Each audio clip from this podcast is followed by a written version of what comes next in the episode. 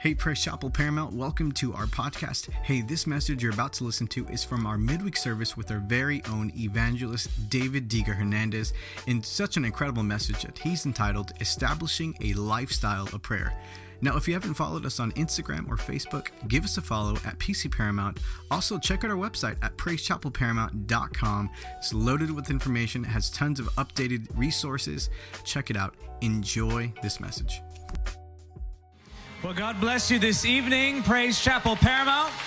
You may be seated. God bless you and welcome. And to those of you watching live online, we here at Praise Chapel Paramount welcome you watching. Can we just welcome the online viewers right now? Uh, Praise Chapel, we're glad that you've joined us wherever you're watching from. We're here ministering tonight, believing for a move of the Holy Spirit. And tonight, I do want to talk to you about prayer. And I want to talk to you about, first and foremost, how to develop a lifestyle of prayer. And then I want to show you uh, some effective keys to prayer. So we're going to begin right now. Of course, I got Mr. Stephen Moctezuma with me, backing me up here. Uh, always great to have my brother with me. And I'm happy to be here at my wonderful home church. Hey, pray with the, pray for us this weekend as we go to uh, Santa Cruz, California. Well, Capitola, but Capitola is like right by Santa Cruz. So pray for us this weekend because we have a service on Halloween night in one of the, how shall we say, one of the witchcraft capitals of the United States. So we're going to go right into that area. It's very spiritually active there in Santa Cruz. So be in prayer for us and ask the Lord to really uh, give us breakthrough in that region. We're believing that God's going to touch that region and not just that region, but all of California, all of the United States. And we're very excited for what the Lord is going to do there. So I'm excited to minister this word. You know, we talk a lot about prayer that it's good to pray, the benefits of prayer, hindrances to prayer, the way prayer affects your family, the way prayer affects your mind, the disciplines of prayer, and so forth. But I am going to cover a little bit on the discipline of prayer, but I do want to talk to you about specifically how to establish a lifestyle of prayer. You may have heard all of these amazing messages on prayer, and you may have heard of all the wonderful benefits that prayer can bring to your life. You may have heard that prayer can help you more clearly hear the voice of the Holy Spirit, that prayer can help you in your character development, that prayer can help you understand the word, that prayer can help you be a person of worship, that prayer can help you break addictions. And these are all wonderful things that prayer does indeed do. But I want to get into the foundational truths tonight specifically talking about how you can establish a lifestyle of prayer. How many would say that you want God to make you a person of prayer? And I think that it's so key, especially in this season where things really are requiring our discernment. There's so many opinions, so many things coming at us from so many different directions. And it seems like there's just a roller coaster of events happening all around us that profoundly impact our lives. So it's important to be grounded, to be rooted in prayer. So before we understand how to develop a lifestyle of prayer, because every sincere believer desires to develop a consistent, effective prayer life. I want to help you move from that frustration to fruitfulness. But before we can get into the how to's, I want to talk to you about two different kinds of prayer. All prayer that you will ever pray, whether you are fasting, whether you are participating in spiritual warfare, whether you are interceding for a loved one, whether you are praying in tongues, whether you are asking the Lord to do something in your own nature and heart that you've been battling with, all of these types of prayer break down really into two different categories. Now, you won't find these terms that I'm about to give you in the scripture. The scripture does not use these terms, but in covering the scripture, going from Genesis to Revelation, looking for revelation on prayer, I found that all prayer can be found under one of two categories, and that is unceasing prayer and intentional prayer. Everybody say it with me unceasing prayer, intentional prayer. One more time unceasing prayer, intentional prayer. Okay, so unceasing prayer is continual 24 7 awareness of the presence of God. Unceasing prayer can be done in your car on your way to work. Unceasing prayer can be practiced while you're at school, while you're carrying out the errands of the day. It can be practiced while you're going to sleep at night, exercising that fellowship with the Lord internally as you're falling asleep. Unceasing prayer can take place while you're getting ready, while you're going on a walk, while you're working out, while you're fellowshipping with friends, sharing a meal with family. Unceasing prayer takes place on a 24 7 basis. You can be praying constantly. And then there is intentional prayer. Intentional prayer is the setting of a time and a place, it's about atmosphere. Now, unceasing prayer, continual 24 7 awareness, unceasing prayer is for any atmosphere. Intentional prayer is for a certain atmosphere. Now, here's what I've observed the undisciplined have trouble with intentional prayer. And the structured have trouble with unceasing prayer. The undisciplined find intentional prayer difficult. But those who are, are a little more on the disciplined side, they have trouble with that unceasing prayer because they imagine that it's strange. The structured have trouble with unceasing prayer. The undisciplined think intentional prayer is unnecessary.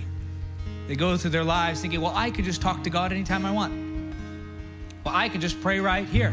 Why do I have to show up to church? Why do I have to go to prayer meetings? Why do I have to go and join in corporate bodies? I can talk to God anytime, anywhere. Yes, you can, but that's only one aspect of prayer.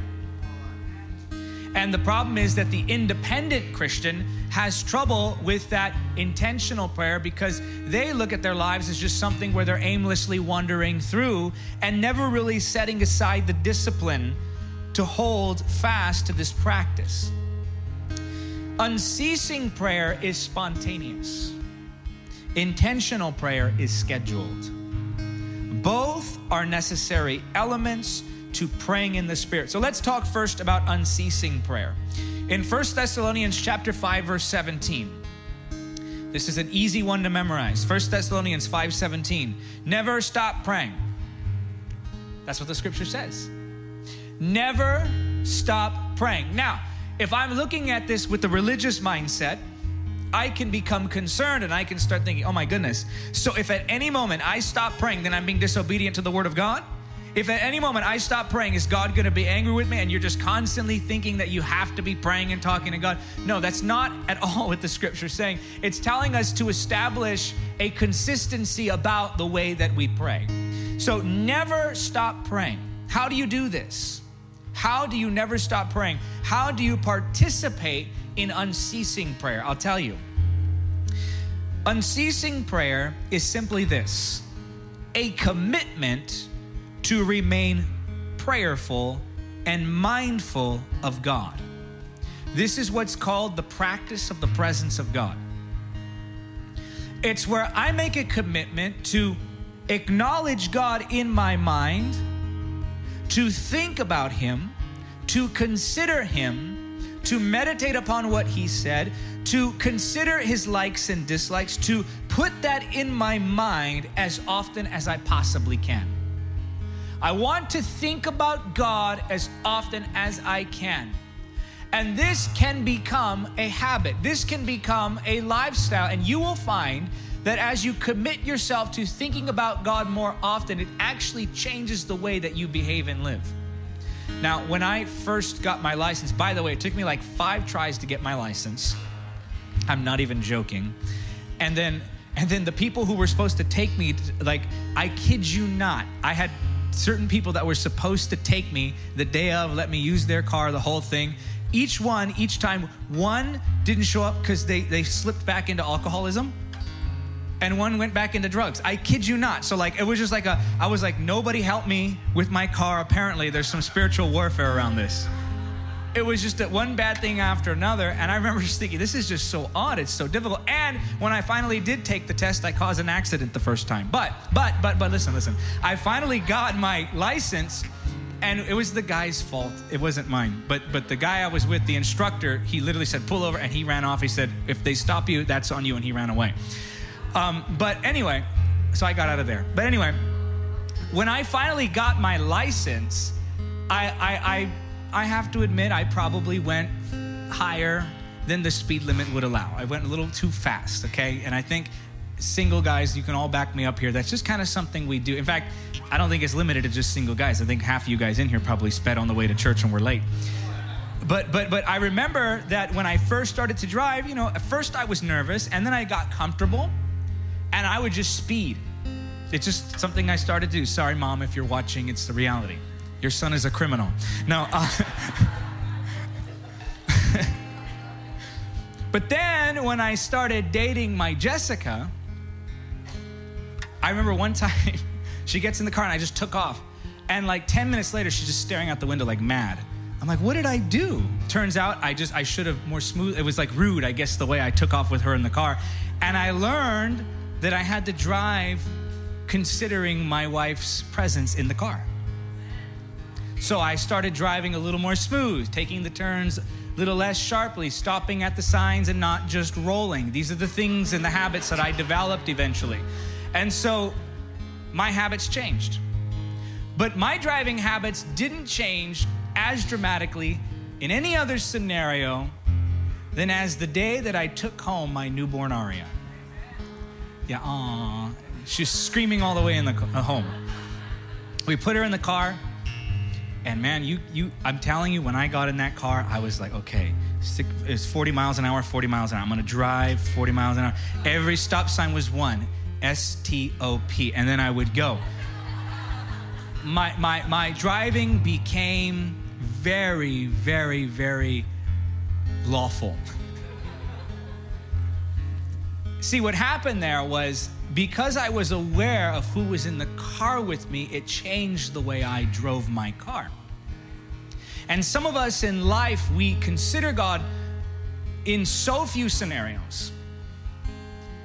And we don't consider Him even during half of our day. We don't slow down the pace of our lives enough to allow for the consideration of His presence. But when you start to become aware and you make it a discipline, a habit, I want to be aware of God, then, then it starts to, to change the way that you talk. It starts to change the way that you treat people with you. It starts to change the way that you begin to interact with people at work, people at school, people on the road. God, help me, I'm still learning there. But this is the awareness of the presence of God. The awareness of His presence transforms the way that you live. The Bible says in Philippians 4 6, don't worry about anything, instead, pray about everything. Tell God what you need and thank Him for all He has done. Here, the scripture's telling us to do something that many people don't realize they're able to do. It says, first of all, don't pray about, don't worry about anything, pray about everything. It's possible to do that. Unceasing prayer is a constant awareness of the Holy Spirit's presence. When you become aware of the Holy Spirit's constant nearness, every room is a prayer room. When you become aware of the Holy Spirit's constant nearness, every room is a prayer room. Now, watch this Philippians 4 8, just a couple verses down. And now, dear brothers and sisters, one final thing. Fix your thoughts on what is true and honorable and right and pure and lovely and admirable. Think about things that are excellent and worthy of praise. Now, here the scripture is telling us to control what we think about. And I think one of the biggest lies, one of the most consequential lies that we as the collective body have believed is this idea that our thoughts cannot be controlled. Your thoughts are the actions of your mind. Just as you discipline yourself to choose certain actions on a daily basis, so you can discipline yourself to choose different thoughts. And in choosing to discipline myself to practice different habits of thinking, I can also conform the pattern of my mindset to the pattern of the word. And I can become aware of the presence of God by choice. I can become aware of the presence of God by the decision that I make to say, I want to consider Him in as many different scenarios as possible. Do you know how hard it is to be harsh with your spouse when you're aware of the presence of God? Do you know how hard it is to be impatient with your children when you're aware of the presence of God? Do you know how hard it is to cheat on your taxes when you're aware of the presence of God? Do you know how hard it is to do time theft at work when you're aware of the presence of God? Do you know how hard it is to vote twice even though you got two ballots when you're aware of the presence of God? When you're aware of the presence of God, it transforms the way you live. That's what I'm talking about. That unceasing awareness of who He is, what He's doing. And when you're aware that He's in the room right there with you, you begin to change the channel. I remember I was I was watching something and then Aria came in and I changed it. It wasn't anything like perverted. It was like a like a, a it was just a, like a scary something on TV and it wasn't necessarily demonic in nature. You know, some people, I remember one time I, I made a sign like this with my hands while talk. I talk with my hands. I did this once, and the, this guy made this whole video on that, and how I'm part of the Illuminati because I did that. And I was like, okay, apparently the enemy owns triangles now. So, like, we can't use triangles for anything. So, if you're eating a pizza, God help you, you need deliverance. But, but, but I remember in that moment, so, uh, so some people are a little paranoid and a little superstitious, but but in that moment, I remember I was just kind of flipping through, and then, and then she walked in, I changed it, and and the Lord said, if you don't think it's wrong, why don't you want her to see it? Conviction. Conviction. And when you're aware that He's there with you, it will change what you put on your TV. You see, you, you don't even realize some of the time what you're putting into yourself. You, you, you probably don't even think twice about it. You would be amazed at how many things you second guess when you start becoming aware of the presence of God. You would be amazed at the things you say or don't say about people in this church, about people in your family when you become aware of the presence of God. See, when we become aware of Him, we become sensitive to His likes and dislikes. It's possible to control these thoughts. If it were not so, the Bible would not command it. When I am mindful of God, please remember this. It's going to sound simple, but this is really the basis of what I am saying here. When I am mindful of God, I am involved with God. When I am mindful of God, I am involved with God. I want to say that one more time because I want you to really receive this. When I am mindful of God, I am involved with God. Prayer doesn't necessarily bring God nearer, but it does make you more aware of His nearness. In the following scriptures, Ephesians 4:30, Ephesians 5:10, and Ephesians 6:18. Again, Ephesians 4:30, Ephesians 5:10, and Ephesians 6:18. In those three verses, we are shown three benefits that we receive when we walk in this awareness of his presence and when we walk in this lifestyle of communication with God. Number 1, Ephesians 4:30, it's the joy of the spirit. You can sense what brings him joy. Now Ephesians 4:30 tells us to not grieve the Holy Spirit. But here's the truth, if the Holy Spirit loves me enough to be grieved by my disobedience, then he loves me enough to be overjoyed by my obedience. One would not be true without the other. And so, because I obey him, I walk in that joy. Now, I'm not talking about sensing His joy, I'm talking about Him sensing joy through you. You can tell when somebody's walking in disobedience because they have no joy. When you lack joy, you have to find the place where you're disobeying God because something is out of line. You guys, I'm preaching the truth tonight. If you lack joy, there's something out of line. There's something that's been disrupted. Now, I'm not talking about those moments where you experience heartache, but even then, the argument could be made that we should be experiencing the joy of the Holy Spirit. We all get knocked off of that from time to time. And I'm not even saying it's necessarily sin that does it, it can simply be the disruption of a godly mindset, the misplacement of our faith. It can be many different things that cause us to be removed from alignment with God. But when you're removed from alignment with God, the joy becomes disrupted. When you walk in that flow, there's just a joy. There's a joy, there's a peace. It, it radiates from you. That's one of the benefits. The second benefit we see from unceasing prayer is the pleasure of the Lord. The scripture tells us to, to consider carefully what pleases Him. This is not just you sensing joy because you're walking in alignment with God. This now is you sensing His pleasure over you. Where you can sense Him beaming with joy over the way that you're living. And finally, spiritual alertness. You know, it doesn't take me, people say, How do you prepare for a service? I asked a powerful man of God uh, who since then has passed away. He was, um, his name was Ralph Wilkerson. and He was the pastor of a church called Melodyland in Anaheim, Britain. Nathaniel, you guys know who he is.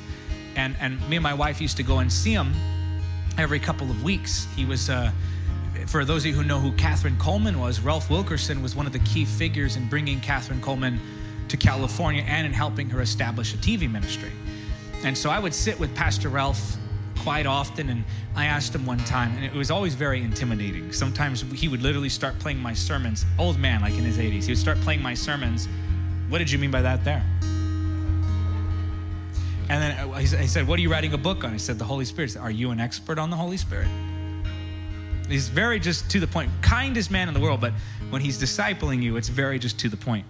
And I asked him, I said, how do you, how do you prepare your sermons? Like, how did you, because you were constantly, week in, week out, just delivering these amazing sermons. And if you go back and look at some of the videos from that, that time, it was just powerful sermons. And it was like every week he was delivering a fresh thought that was uplifting, inspirational, or convicting. And he looked right at me, didn't even, didn't even hesitate. He said, I don't prepare a sermon. I prepare the man. You see, he lived in a readiness to do the will of God. It's very difficult to come into a worship service and start to give your all in worship when you've just been arguing in the car on the way here. And I'm not even condemning people for doing that because we've all been there.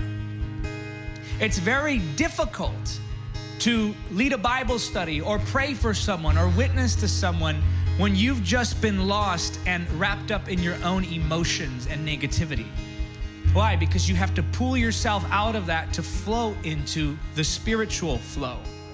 But when you pray with unceasing prayer, you live in a constant readiness so that you can go from just talking to your friends to right on to where God needs you. Why? Because you're just aware. People ask me, well, well because they've seen us, right?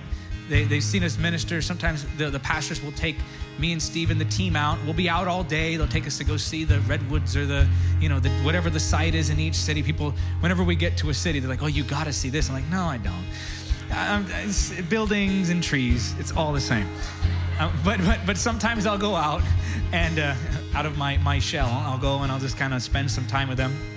And then we'll get right to the service and then it'll start flowing. And they ask me, how do you do that? Did, we were just at the mall laughing, talking, and you stepped right on the platform and just turned into this different person. I told them, even when we're at the mall, somewhere back here, somewhere right here, I'm, I'm just in fellowship with him, thinking about him, spending time with him. I, t- I the, the, the, the early church fathers called it retreating into yourself, where, where you kind of just withdraw and go inward and just check in on the Lord, check in with him, and then go back to what you're doing. Now, this may sound like super spiritual stuff. It's really simple. It's about the thought process. And so you can be a genuinely spiritual believer in this manner by simply committing to thinking about the Lord on a constant basis and allowing that thought of Him to cause you to talk to Him and let Him speak to you. Are you guys receiving this so far? So that's unceasing prayer. That's how you practice that. Now, if you do that, your day is going to be filled with prayer and your day is going to be filled with moments where God moves because now you're in a spiritual state. And, and there, even if you step a little into the flesh, because you're aware of Him, you get back into the spirit. You step a little out of line, the Holy Spirit convicts you. You say, Sorry about that, sorry about that. And you stay right on where you're supposed to be. Now, when you do that, you're ready to go. Now, let me show you where more believers have a challenge with. So that's unceasing prayer. You do that, you're gonna be praying more often, you're gonna be more aware. If you just do that, it's gonna change your life. It will transform your life if you make that commitment to thinking about Him constantly. The second, the second is intentional prayer. Remember this? The strength of your spirit life is directly proportionate to the consistency of your prayer life. The strength of your spirit life is directly proportionate to the consistency of your prayer life. What we fail to realize about prayer is that there is a ceremony to it. There's a ceremony to prayer. Now, people don't like to talk about this because some people are real freaked out about other religions. Now, they don't scare me because I know we serve the one true God. And people get a little weird about it, but you realize there, there are some sacraments involved in the Christian faith. Water baptism, it's a ceremony. Communion, it's a ceremony. Prayer is a ceremony. It's the setting of the atmosphere, the closing yourself off from distraction so that you can connect with God. So, intentional prayer is great. Now, here's the reality intentional prayer will produce longevity. But here's the thing I've known a lot of Christians who've been in this for a long time, but they remain in the same spot. Intentional prayer will preserve you.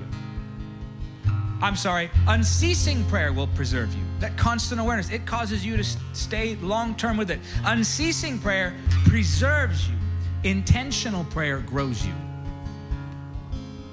Unceasing prayer produces longevity, but only intentional prayer can produce depth.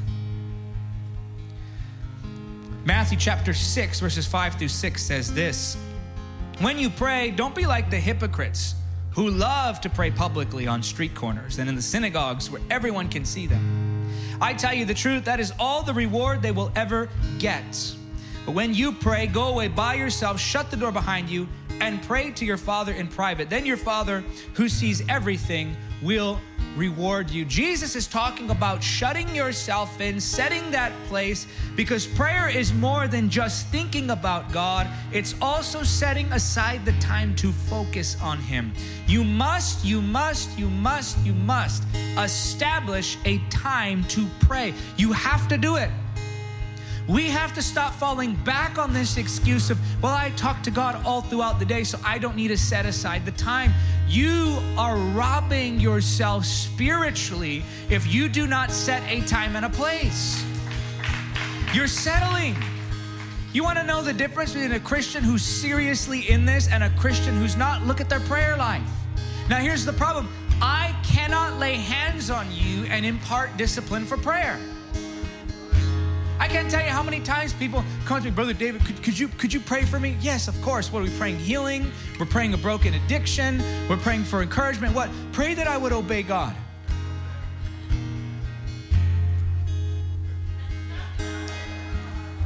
You want me to lay hands on you and suddenly you're going to obey God? Doesn't work that way. God gave each individual the exercise of free will. Here, here's a crazy thought for today. This is just a, I'm gonna say something, and it's so basic, yet it's so crazy for today's world. Do you realize that, that God, yes, God does in fact hold you individually in count, accountable for your actions?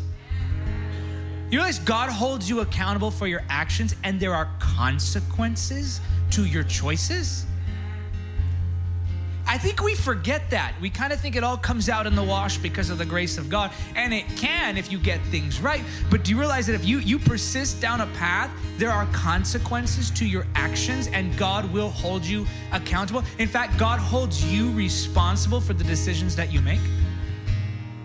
What a crazy thought these days that I'm accountable for my own actions, that there are consequences to what I do.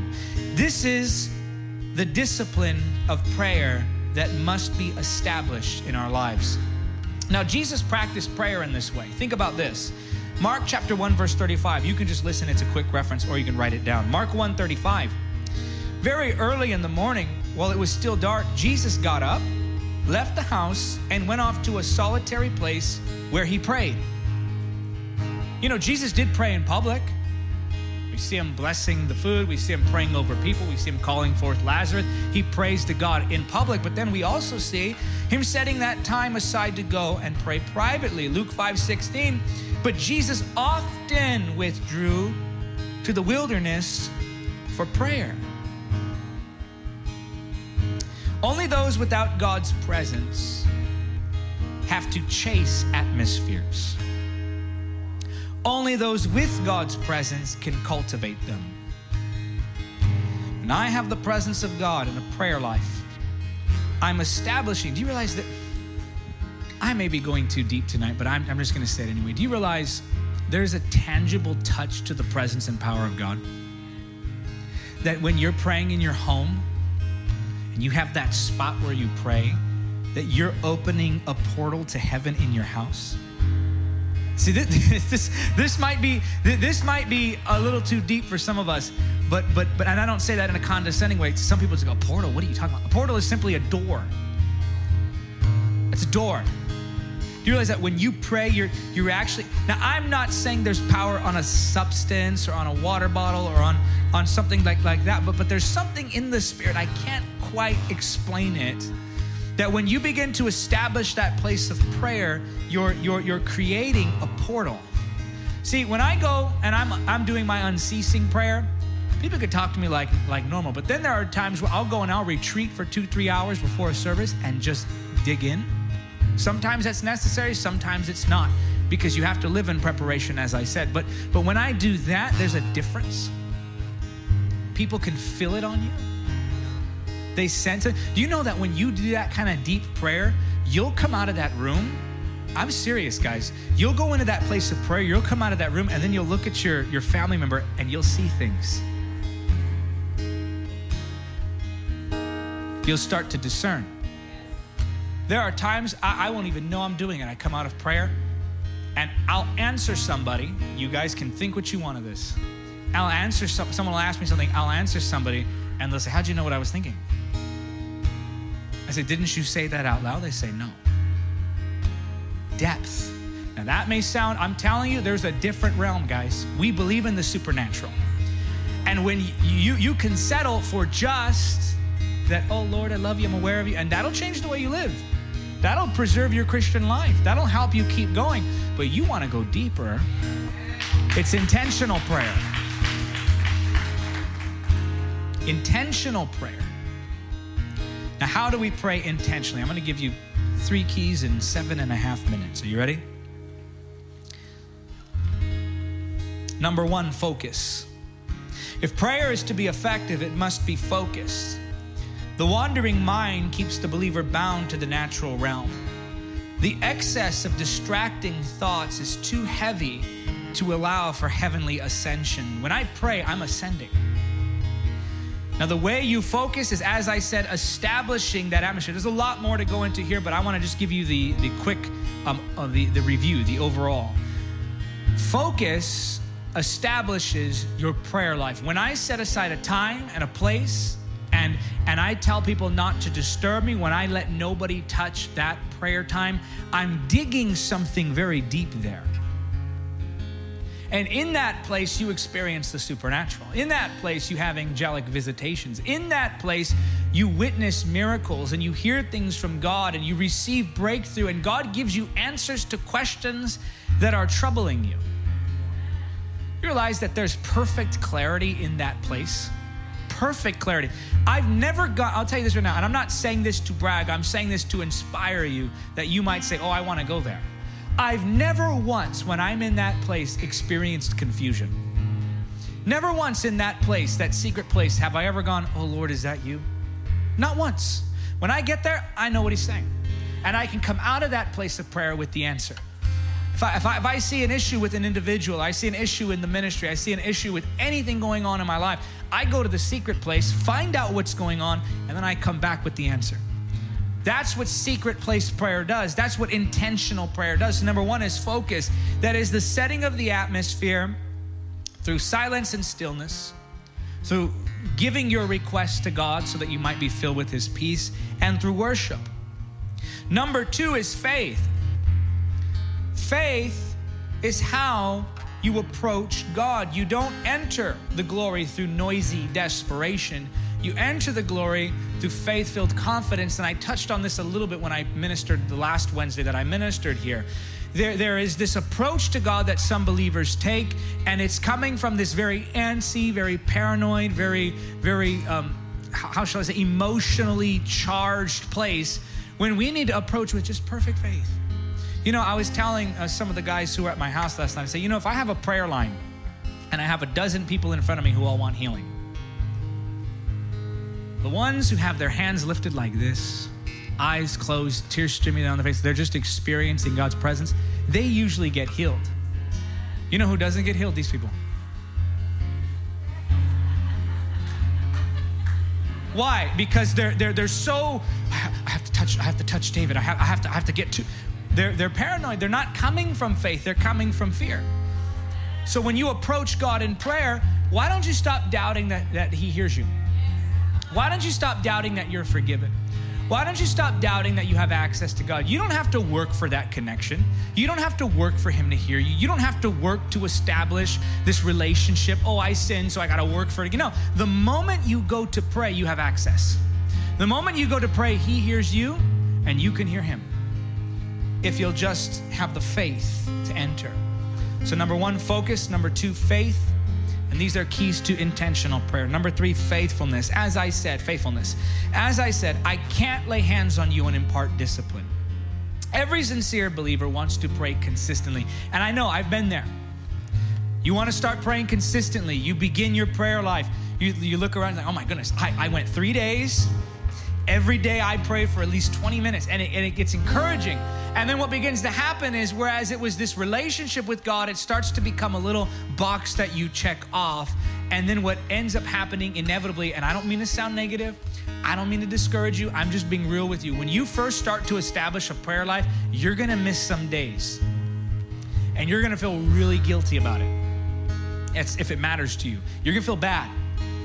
It's, it's like, Lord, I, I, I promised you. And then here's the issue you go into the prayer the next day with yesterday's missed prayer session on your mind. So now you just feel bad. Yesterday I skipped it, and we imagine that God's going, hmm, welcome back. Look who decided to show up. That's how we picture God when we go to pray. When, when, but think about the, think about the, the, the, the, prodigal son when he comes with his speech ready. Lord, God, Father, I've sinned and I don't deserve to be uh, your son. I'll just be your servant. He didn't even listen to him. In fact, when he saw him approaching, what does he do? He runs from afar off and he embraces him. So when you go to prayer, you need to recognize that's how God is, and you need to keep that image in your mind of God. That when you go to pray, He's not judging you, going, hmm, well, you did three days in a row, but looks like you missed day four, and now today you're gonna have to work for it. No, no, what does He do? He runs to you and embraces you. And, and knowing this helps with faithfulness, knowing that you're not having to work to cover yesterday's mistakes, knowing that there's not some distance that you created because you missed a day, a week, a month, or even a year of prayer. Here's the great thing about God is that no matter how far you've gone from Him, a single moment of repentance can cover the entire distance. In fact, guilt, shame, and self criticism are counterproductive. They're unnecessary distractions when it comes to establishing a lifestyle of prayer, and they can prevent you from establishing that lifestyle of prayer because now all you're doing is judging yourself for what you missed instead of thanking God for the opportunity that you have to come to Him today. The discouragement that comes from missing days of prayer, listen to this this is from my new book. The discouragement that comes from missing days of prayer weakens the desire to even try. Make the decision. Arrange the time, the schedule, the workflow, drop commitments, sacrifice hobbies. Do what you can to make it work. How do you begin prayer? You simply begin. There's no secret. There's no special formula. You can't come to the altar, get goosebumps, and go home. Suddenly you're going to be this prayer warrior. In order to begin a lifestyle of prayer, you simply have to begin. It's your choice, it's your decision. The only way to pray faithfully is to choose to pray faithfully, consistently, day in, day out. And this is how we establish ourselves in the faith. So, those two things unceasing prayer, intentional prayer. Unceasing prayer is found when I commit my mind to the things of God, I commit my mind to His presence, His likes, His dislikes. It benefits me in that I can sense His joy, I can sense the pleasure of the Lord, I have a spiritual alertness. And when I practice intentional prayer, the keys to that are faith, focus, and faithfulness. When I practice these things, I've just established a prayer life. You do these things, practice them daily, and I promise you this if you put these into practice within the next month, you'll be a consistent person of prayer. So if you're being dealt with in any of these areas, you watching live, I want to pray with you first. You're being dealt with in any of these areas. I'll tell you this conviction draws you to God, guilt pushes you away in shame. Conviction says, I have to get this right. Guilt says, I did so much wrong. Guilt says you are the mistake. Conviction says you've made a mistake. And conviction is what pulls you toward the presence of God when you've done wrong. So you're watching this right now.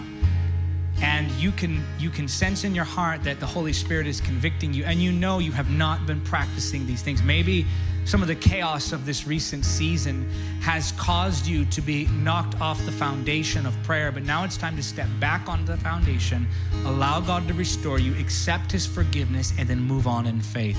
Father, in Jesus' name, I pray for that one watching now who's believing for your touch and who needs this fresh infilling of the Holy Spirit.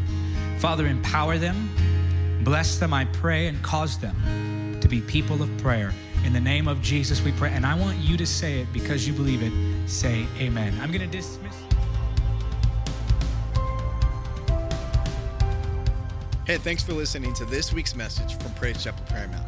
If you want to stay connected, follow us online with Facebook and Instagram at PC Paramount, or visit our website at praisechapelparamount.com.